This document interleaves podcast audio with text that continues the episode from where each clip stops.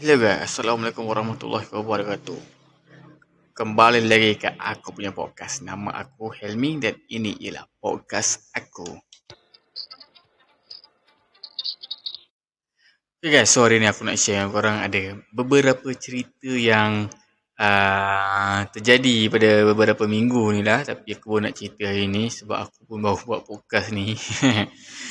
aku sebenarnya agak awkward sebab aku buat ni seorang-seorang. So, aku harap kalau ada yang mendengar, sudi-sudilah sokong aku supaya aku punya podcast ni berkembang dan uh, orang boleh kenal supaya senang aku nak invite orang supaya aku tak adalah cakap seseorang lagi kan macam ni.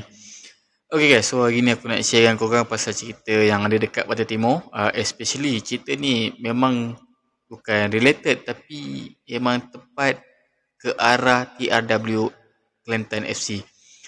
Um, sedia maklum apa yang viral baru-baru ni pasal KWSP, owner maki player, gaji lambat apa semua ni.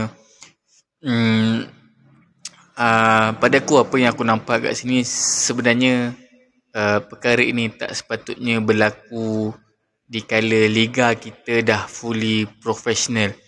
Uh, aku ingat masa bermula sekali bila kita start professional kan, aku ingat benda-benda ni dah tak ada dah uh, masalah gaji, uh, uh, kira SP tak bayar, so-so tak bayar itu ini semua benda-benda negatif ni aku kalau boleh uh, season ni ialah permulaan daripada apa yang dah lepas sebelum ni. Uh, macam Perak, kita tengok Perak hancur sebab benda-benda macam ni. Kelantan hancur tapi uh, aku sedikit kecewa bila benda ni uh, ada lagi dalam liga kita. Uh, pada aku sepatutnya benda ni dah tak ada. Dah bersih, liga kita boleh bergerak dengan cantik. Tak ada cerita-cerita negatif macam ni. So, aku sebagai seorang penggemar, peminat, penonton bola sepak tempatan uh, sedikit frust. Uh, sedikit teguran yang aku nak bagi kepada semualah. Kita pergi kepada general semua pemilik-pemilik kelab dalam Liga Malaysia. Uh, sebagai pemilik kelab, pemilik kelab kena tahu apa tugas dia, apa benda dia nak kena buat, apa benda dia tak patut buat. So, sebagai contoh aku bagi seorang pemilik kelab tidak sepatutnya ambil tahu uh, urusan-urusan di dalam padang bola sepak.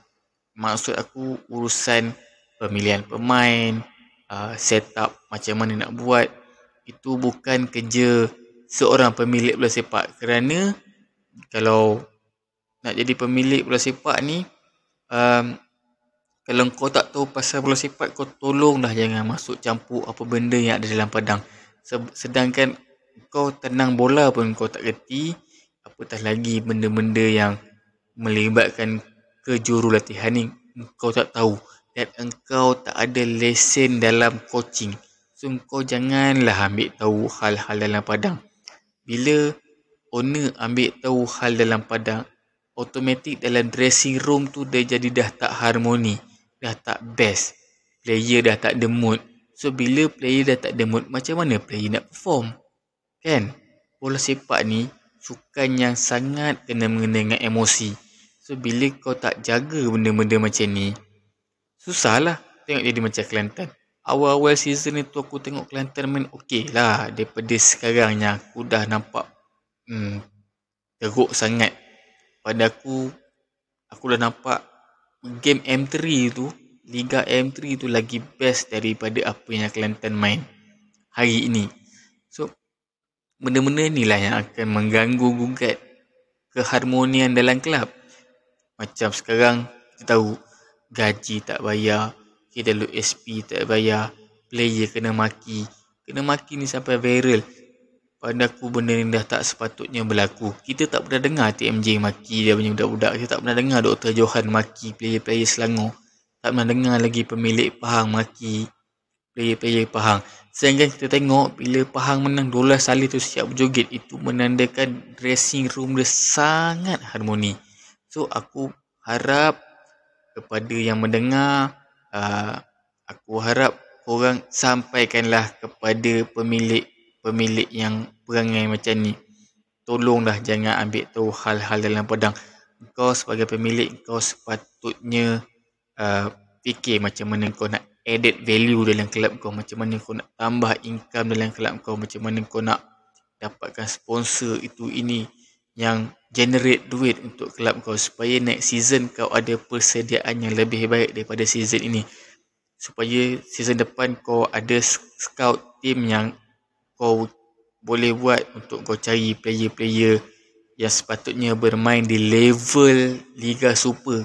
Bukan player yang ambil ambil ambil ambil ambil. Kau tak tahu player ni main macam mana. And then bila kau campak dalam padang keputusan dia sangat mengecewakan. So harapan aku sebagai seorang peminat bola sepak aku harap benda ni habis kat sini je. Aku dah tak nak dengar benda ni berlaku lagi tahun depan sebab bila berlaku lagi cerita ni takkan habis. Dan sampai bila-bila benda tu tetap ada. Dia ibarat kanser dia ber, membiak membiak membiak dan uh, at the end of the day dia akan efek liga kita kau bayangkan dalam masa 10 tahun ni eh 10 tahun terakhir ni JDT sangat jaga air muka MFL kita tengok JDT sangat profesional. Tapi kenapa tak ada satu kenapa bukan tak ada satu aku percaya ramai yang nak jadi macam JDT tapi tim-tim yang ada masalah ni cuba kau tengok apa yang JDT buat.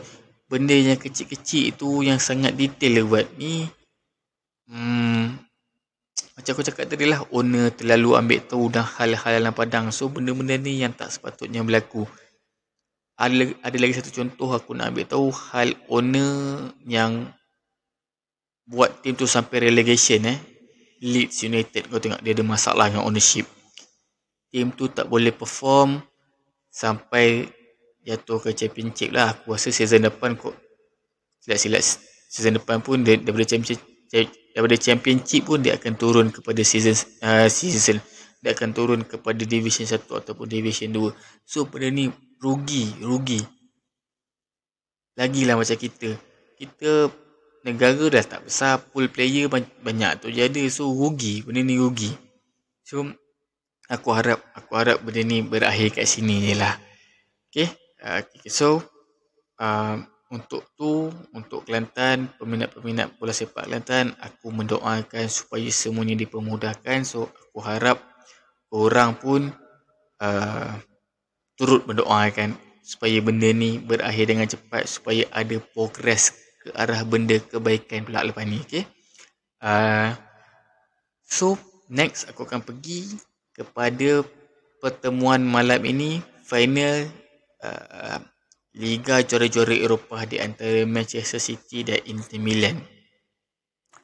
Um, personally aku merasakan Inter Milan hanya ada uh, peluang untuk menang tu dalam 5% Uh, lagi 95% aku me, aku merasakan peluang itu lebih kepada Manchester City.